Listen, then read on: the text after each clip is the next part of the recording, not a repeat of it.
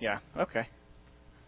Good to see you all here for worship. Um, we're kind of heading into the fall just about. So school starts up soon for those of you who have kids in school or if you're a college student and you're heading back into school, it's a coming. So church life, we kind of slow down intentionally just to kind of catch our breath and gear up for the fall. And so um, there's not a whole lot on our calendar, but I would encourage you to, to take part in this event coming up this weekend. Last week in service, we got to hear from a few um, missionaries, some different, two different families.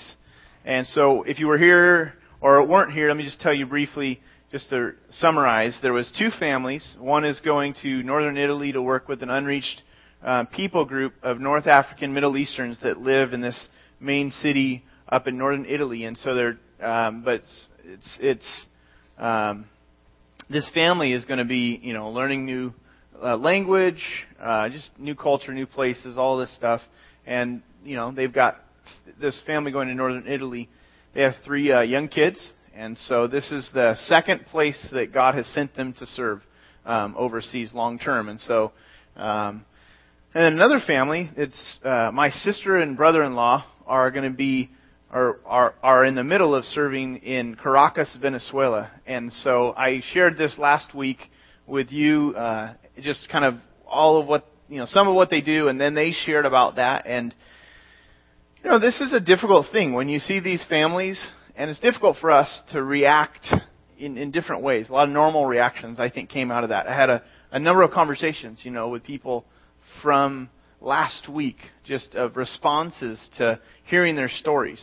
Um, in the case of my brother and sister-in-law, you know, they they're leaving be they're leaving behind here in the states parents, grandparents, the comfort of home, going to um, a very dangerous city, Caracas, Venezuela, one of the most dangerous cities in the world. A lot of murders there, a lot of unaccounted murders, but you know, really high crime rate. And probably the most dangerous part of, uh, in, in my brother-in-law's mind, is from the airport to their neighborhood. Just getting from, you know, when they come back into the country, getting from the airport to their neighborhood is pretty. Uh, it's the most risky part, he feels like. Once he's in his neighborhood, he lives in a pretty secure, safe neighborhood, but just that journey, they don't like to do it at dark. A lot of drivers don't want to drive, so it's hard to find someone to actually get them from the airport to the to where they live. And drivers don't like that. The former director, um, a few years before, the former director of the school that my brother-in-law leads was tr- these guys came tried to run him off the road and you know usually it's just you know mugging or kidnapping. If it's an american you know it's kidnapping for ransom type of issues. And um this former director he was in this like high speed pers- you know chase. These guys are chasing him trying to run him off the road crashing into his car straight out of the movie stuff. And he's like i'm going to make it to this tunnel. And he gets to the tunnel. Last minute he cuts in gets in the tunnel and the guys don't get in the tunnel. They hit the walls or whatever. And so he gets away safely so my brother-in-law is like, you know, there's this concern in his mind about safety, and rightfully so. And the reaction to that, when we hear those stories, and we hear the stories of the, you know, whatever you want to call that, radical faith, you know, sometimes we think, wow, I could never do that. I would never do that. Or why would they do that? And I know naturally in my mind, I think that same thing. Why would they do that? Why would anyone do that? Why would you put your family in harm's way? Why would you take your kids across the world we respond to that. Um,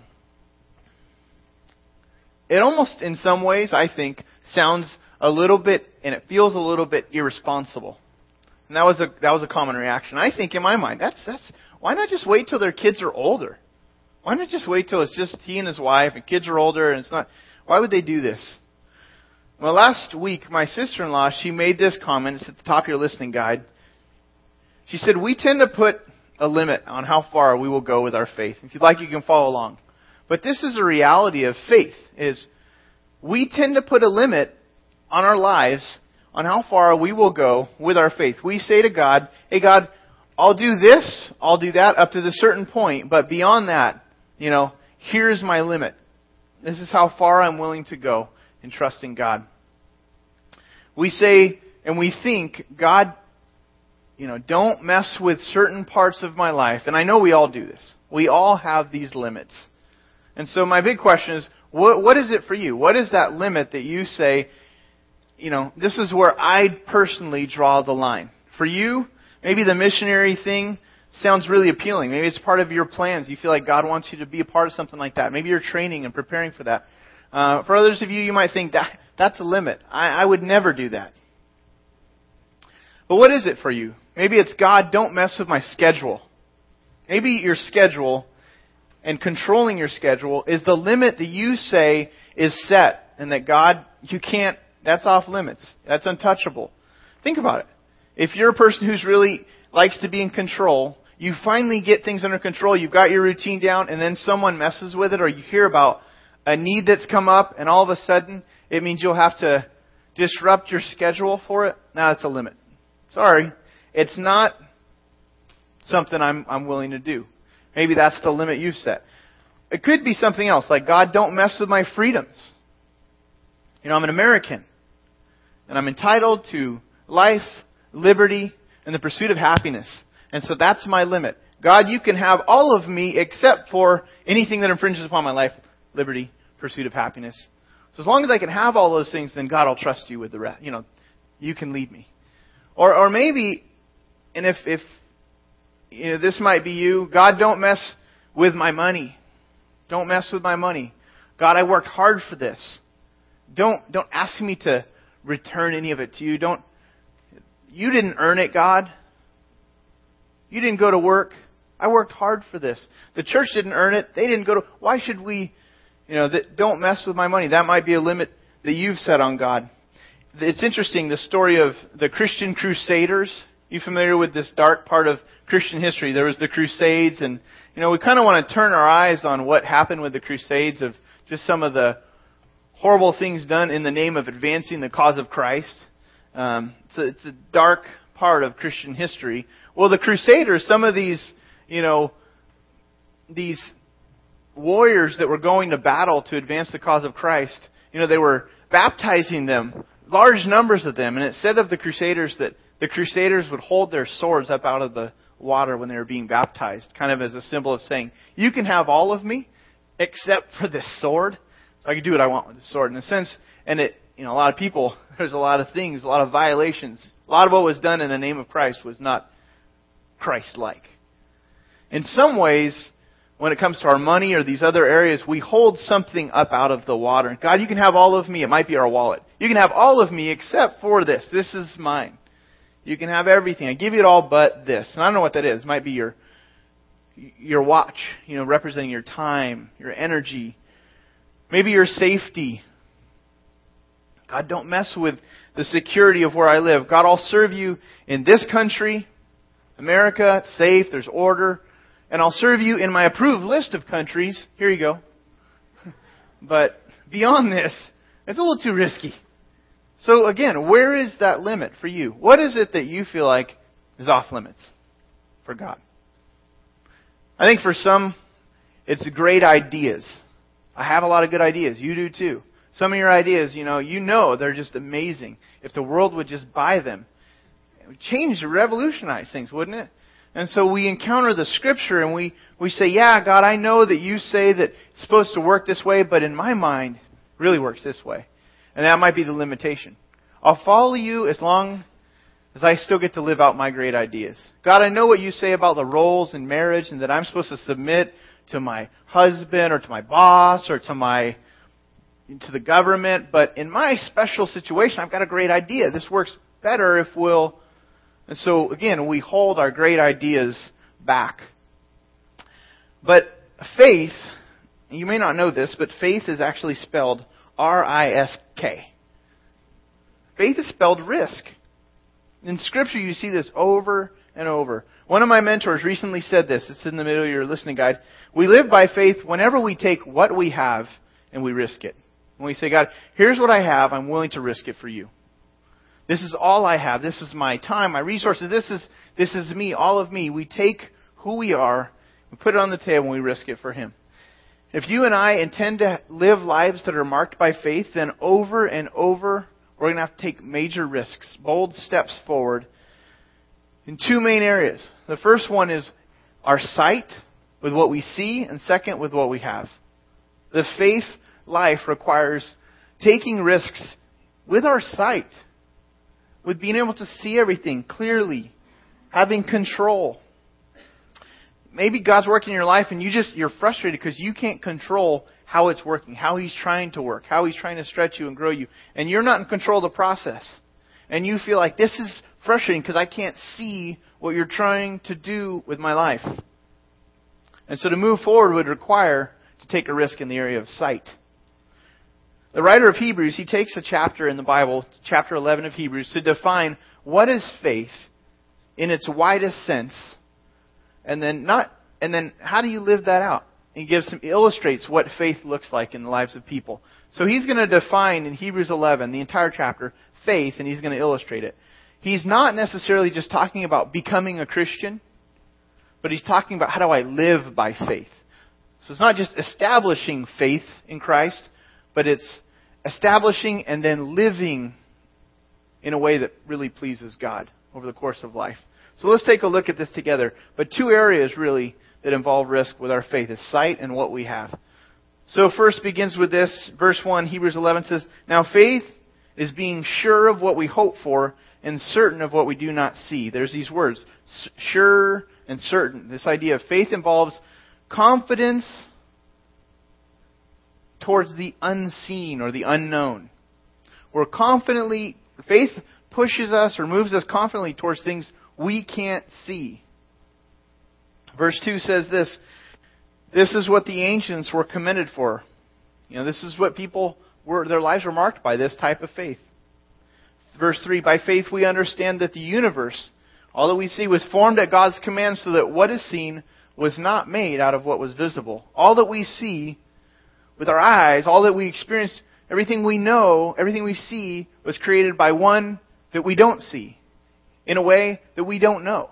We're told that He spoke things into existence. All the elements we see, the universe He formed, all of mankind He spoke into existence. Requires faith. For many of us, not being able to see God is reason enough for us not to give our lives to Him. Because we can't see Him. Again, that requires faith to see Him. Or to, to believe that He's there because we can't see Him. And so this, this is a faith journey. I can see money. You can see money. I can roll money out of my pocket and say, here's money. I can, I can actually put my hope in something like that because I can see it. But with God, it's very, very different.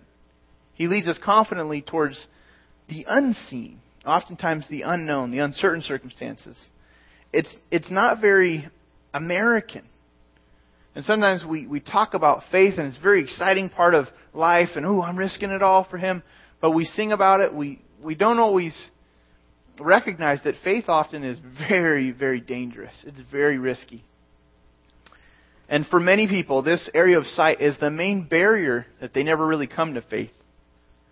But by definition, that's faith, not sight. It's, it's faith is being sure of what we hope for, certain of what we don't see. If we head back to Genesis chapter 22, we find we're introduced to a man named Abraham. Shared with you a little bit about his story last week. Abraham is told that he's going to be the father of nations. That all people on earth would be blessed by his life if he would leave his country, leave his people, even leave, you know, leave a lot of relationships behind, the comforts, all that. Go to a land that I'll show you, God says. He doesn't even, you know, he doesn't give him sight of where he's going, doesn't give him a map, just, just start going. Step out. And he says, I'm going to turn you, I'm going to make you you're going to be a blessing to all people on earth. Make you into a great nation, which requires that he has a son. If Abraham is going to be the father of a nation, then he has to have kids. 75 years old, no kids. His wife is aging. She's barren. They're trying to have kids. They have no kids. God says, I'll make you into a great nation. He steps out in faith and actually trusts God, leaving behind the comfort of home. And 25 years later, as he's trusting God, actually, when he's 99 years old, he finds out his wife is pregnant. 25 years. Honest, you know, when he's 100, Isaac is born, this child of promise. I anticipated the birth of my kids for eight, nine months, you know. Once I found out we were pregnant, it's like, they're coming, you know, this is exciting. Whether I'm ready or not, here they come, you know. It's, there's this anticipation. For Abraham, he had 25 years of, God gave me this promise. That means he's going to give me a son, and I don't know how, but, and so the son finally arrives. Then God says, here's what I want you to do. The son is a young child. Doesn't say exactly how long, but this passage is going to tell you about a point where God asks him to risk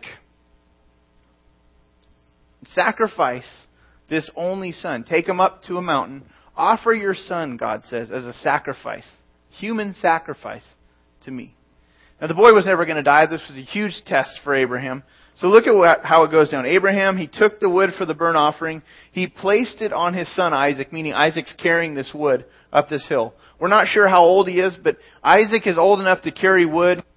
Okay, so he's not like a, he's not an infant necessarily. He's probably, the Hebrew, the original language indicates, it uses a word, a noun, that describes anywhere from young child to young adult. So it's just this span of ages. So let's say maybe he's a teenager. Okay? He's going up this hill. Isaac's carrying the fire and the knife. It says, as the two of them went on together, Isaac spoke up and said to his father Abraham, Father. Yes, my son, Abraham replied. The fire and the wood are here. He's carrying them. Well, where's the lamb for the burnt offering? I don't see the lamb. See, this is the question of sight. Where's the lamb? I don't see the lamb. Then God, Abraham answered, God himself will provide the lamb for the burnt offering, my son. And the two of them went on together. Though they couldn't see how God was going to provide it, they journeyed up that hill. God, Abraham put his hope in the God who would provide. He says, Jehovah Jireh is the original. It's, but it means the Lord will provide it. It actually comes from a root word that means to see. The word provide, that we get the word provide, actually the root is to see. He's talking about the fact that I can't see it, but God can see it. He can provide it. He's speaking confidently about moving towards the unseen and the unknown. It says the two of them went on together. In the New Testament, and just in case you're wondering, what happens to the boy? You can't just change gears. Does he die? Wait for it. Wait for it. God provides a, a, a, a, ram caught in a thicket, provides to sacrifice in place of his son. Abraham is about to draw, you know, he's drawing the knife, he's about to slay his son in obedience, and an angel of the Lord appears and says, Wait, Abraham. And he provides something else. It was a test. It was testing his faith, testing his obedience. So they journey up the hill together. They go through this whole thing. Abraham, he learns this lesson. But God doesn't test his faith just one time. He tested his faith over and over and over through the course of his life. In the New Testament, Paul, first century church leader, he says this. He says, We live by faith, not by sight. Paul was a man who saw an awful lot of trouble and difficulty. And what sustained Paul was the realization that this world was temporary and transitory. He focused not on just the present, but he focused on things that were unseen. He placed his eyes on unseen things. Not just what, with what he could see with his eyes. So that's one risk we take. Another risk we take in relation to our faith is related to what we have or what we don't have, what we think we possess, what we're entitled to. So we'll call this, in other words, our first and our best. This idea comes up in Scripture very early on. The first, the best. Faith means we take those things, our first, our best, and we, and we risk it for God. Our best years, our best energy, even our first energy. You know, when we wake up, just our perspective in the day, just our best, you know, the very best. It takes faith to really commit those things to God. Our first resources, the best part of our day, when we're at our best, our kids, our marriage. You know, many would say that children and marriage, maybe that's you know, for some people, that might be the best that life has ever offered you. So faith may be taking that and saying, God, I give you these. I trust you with these. This is my act of faith. Look again at Hebrews 11, verse 4. It says, By faith, Abel offered God a better sacrifice than Cain did. So Hebrews, the writer of Hebrews introduces us to Cain and Abel here. These are the first sons, or these are the sons of Adam and Eve. The first sons born. It says, By faith, he, speaking of Abel, was commended as a righteous man when God spoke well of his offerings. Abel's offering was seen acceptable. It was seen as a, superior sacrifice, a superior gift to God. And it says, And by faith he still speaks, even though he is dead. Abel dies. You probably know the story. Cain, his older brother, kills the younger brother Abel. He's murdered. Abel is murdered because of jealousy. We read about the story in Genesis 4. Take a look. It says, Abraham, or I'm sorry, Adam lay with his wife Eve, and she became pregnant. That's how it happens in those days. They lay down, and then she becomes pregnant. Can you imagine? I, I, first service I was thinking about this. I didn't say anything, but I want to say something now. Can you imagine how crazy it must have been for Adam and Eve and just like all of a sudden Adam he goes into deep sleep. God, you know, puts him to sleep, forms Eve out of a rib, and here's this lady. Now, this next thing happens. He just lays down with her. She becomes pregnant. You know, just the the magic of all those moments. Crazy. And just, you know, like what's going to happen tomorrow? I, anyway, she became pregnant. Obviously, something happened, and gave birth to Cain. So they have Cain. She said, Eve says, "With the help of the Lord, I brought forth a man." Later, she gave birth to his brother Abel. And now Abel, the younger, he kept flocks and Cain worked the soil. In the course of time, Cain brought some of the fruits of the soil as an offering to the Lord. Note, Cain brought some of the fruits of the soil as an offering. It's a picture of giving God some. Here, God, you can have some. This should keep you happy. Here's some of my life. Here's some of my stuff. Here's some of the best of, or I wouldn't say the best. Here's, here's some. Here's some of my energy. Here's some of my time. Here's some of my resources. It's kind of, in essence, Cain saying, Here, God, let me throw you a bone. Here you go. Depending on our attitude, this could be us, and this attitude is incredibly insulting when we operate from this place of God, here's some of me. Then look at verse 4. But Abel, younger brother, he brought fat portions from some of the firstborn of his flock. He brought the good stuff, the best from the choice of his flock, the firstborn. The Lord looked with favor on Abel and his offering. See, very early on in Scripture, you see this idea of first and best. This representing what we have, what is what we believe we possess, what's ours, what we think we're entitled to. He released that to God, and God received it as an acceptable, superior sacrifice than his brothers. There's a distinction made. Look back at Hebrews chapter 11, Chapter 11, verse 5. The next person we're introduced is another man named Enoch. It says, By faith, again, going back to faith, by faith Enoch was taken from this life, so that he did not experience death. His faith earned him, basically, he was able to just pass through death. He basically was taken up out of life. He completely skipped death. It says he couldn't be found because God had taken him away. Before he was taken, he was commended as one who pleased God. So, based on reliable testimony, before he went to heaven, he was known as a man who pleased God. You can read the story in Genesis 5. Verse 21 says this of Enoch When Enoch had lived 65 years, he became the father of Methuselah. Creative name. Methuselah ends up being like living longer in, in Scripture than anyone else. Long, the oldest man is his son Methuselah. I don't remember what the name is, like 969 years old or something like that. But Enoch lived 65. He gives birth to a to Methuselah. After he became dad to Methuselah, Enoch walked with God 300 years. So this marked his life. He walked with God. In other words, his primary purpose was to walk with his Creator in a way that pleased him. It doesn't mean that God was his walking buddy. What it means is that he did life in a way the word walk in Scripture has to do with our way of life. His way of life was pleasing to God. For 300 years, this was the, his way of life. It says that he had other sons and daughters. Altogether, Enoch lived 365 years. And at some point, you know, Enoch walked with God, then he was no more because God took him away. But in those years, his very best energy was given to God. His best. He was a man who walked with God. And so for us to trust Him today in our lives means that we walk with God in the same ways.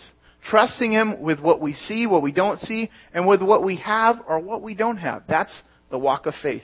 Faith is primarily about trusting God enough to do what He says. Whatever He says, I would actually add. Whatever He says, meaning there's no limit. There's no limit to how far I'll trust you. And we want to set limits, but God says the walk of faith, the men of faith that marked our faith, lived without limits. What we see, what we don't see, is something we're going to constantly have to risk. Verse 7, it brings up the idea of sight again. Look at verse 7. It says, By faith, Noah, you know about Noah. Noah, when warned about things not yet seen, there's the idea again of sight. He's warned about things not yet seen. What was, what was coming was God's judgment was coming upon people because of man's wickedness. Everything was going bad, and so God decides to preserve a remnant of righteous people who walked with him. So he takes Noah, his family, says, Let's start over, fill this ark with animals. We're going to start fresh with you and your family. Everyone else is corrupt and but it's interesting. He says, By faith Noah, when warned about things not yet seen, you know what wasn't seen up to this point? Rain. Flood. Like the concept of rain and flood and boat, build a boat. Why? For what purpose? What is that object? For what purpose? This had not happened yet. So he, God's saying, this judgment is coming in this form. From the heavens is going to come rain. What's that? A flood. They just try to get that in your mind because we think about rain, we know what it is, but for him, it hadn't happened yet.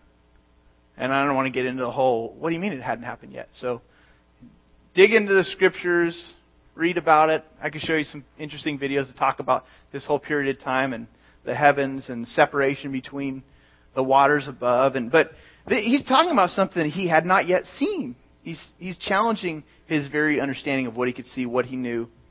So what does he do? In holy fear, he took God so seriously, he built an ark to save his family. By his faith, he condemned the world, meaning his obedience drew such a sharp, distinctive line between the unbelieving world and, and the walk of faith, people of faith. By his faith, he condemned the world and became heir of the righteousness that comes by faith. His whole sight was challenged. Verse 8 in Hebrews 11, it brings up again the whole idea of what we have, what we don't have. Verse 8 reads, By faith, Abraham, when called to go to a place where he would later receive as his inheritance, he obeyed and he went, even though he didn't know where he was going. He risked his inheritance, what he had. He walked away from what he had, what he knew, what was established, to go trust God for something he could not that he didn't have yet, that God had promised to him. And so, again, just all of this, all these eight verses, or however many verses we've looked at in Hebrews, it just keeps bringing up the question in my mind that I thought really tied to what my sister-in-law shared.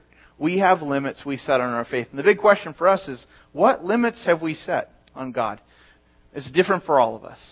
And it comes up at different points in our life in different ways. I'll trust Him in this area, but then over here I'll pull this area back. I'll start obeying in this area, but then I, I'm tempted to take this and say, I, I'm going to reserve this for myself. So where are you currently playing it safe? What is that area in your life that you feel like you are not yielding to God and you said that's off limits for you? This area, that one area, if you're able to identify what that one area currently is for you, if you'll obey God fully, that's usually the point where we start making spiritual progress and growth really comes when and life begins to open up as we begin to obey him in the areas we hold back from him. Verse 6 says this, without faith it's impossible to please God. Without this type of faith, it's impossible to please God because anyone who comes to him must believe that he exists. That's the first thing. Believe that he exists and that he rewards those who earnestly seek him. You and I, we cannot please God without the type of faith that's described in Hebrews 11. This is not about just holy people of old, the ancients. This isn't about missionaries. It's not about a pastor. It's about, for those who follow Christ, that's the life of faith that God has called us to. It's, it's, a, it's a risky life. It's a dangerous thing. And you know, God is good, and He, and he, he has favor on us. He's very good to us. But it does not mean that you won't walk through difficulty and trouble and that you won't have to take these steps. To, to want to just have a safe life and a faith life, that's not what you find in the Scripture. He leads us towards risky things. Cody's going to come up here with the band, and just, we're going to. I want to encourage you to think very practically, very specifically about how do you respond to what God says about this area of faith. Faithful church attendance, you know, that, that's important. And if that's where you're at, that's great. Honestly. Especially if that sounded crazy a year ago. You look at your life and you're like, I never thought I would show up to a church once a month. Or more often than that even. I never thought I could do that. And that's great if that's where you're at. But if that's a limit you've set on God, then He wants you to blow past that limit. So, so understand where you're at. Where you're at may be a point of limitation right now. Maybe you've been serving or you served recently for an event that we had or something went on and you served at it. You felt like, I want to do this. And, and it's great that you did. And maybe you thought, I never, if they only knew that I never do things like that. Man, that's great. But again, if, if that one time thing was a limit you've set, all right, God, I give you one, no more, then again, He wants to push you far past that. He wants you to take what you have, your best energy, your best years, and risk them for Him to advance the cause. It's the same for giving. It's the same for, you know, that it is for serving. It's the same for just wrestling down our, our great ideas. If, if you are holding on to something that's a barrier that's, that you said that's off limits, then, then that place you're in, it's going to be really hard to make spiritual progress past that. And it's, Our, our gracious God, he, He's going to keep challenging this. We walk by faith, not by sight.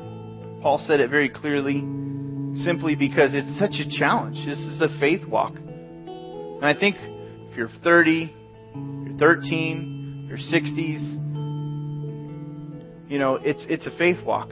At whatever stage we're in, we have to ask ourselves, what is it I'm playing safe in? Normally we have next steps, like multiple next steps, but it just seemed like it would be more appropriate to just to just think in terms of what is that one thing that I'm limited that I've set as a limit. And just to ask God to show you that. To show you what it is you've said is off limits and ask him for the courage to remove that.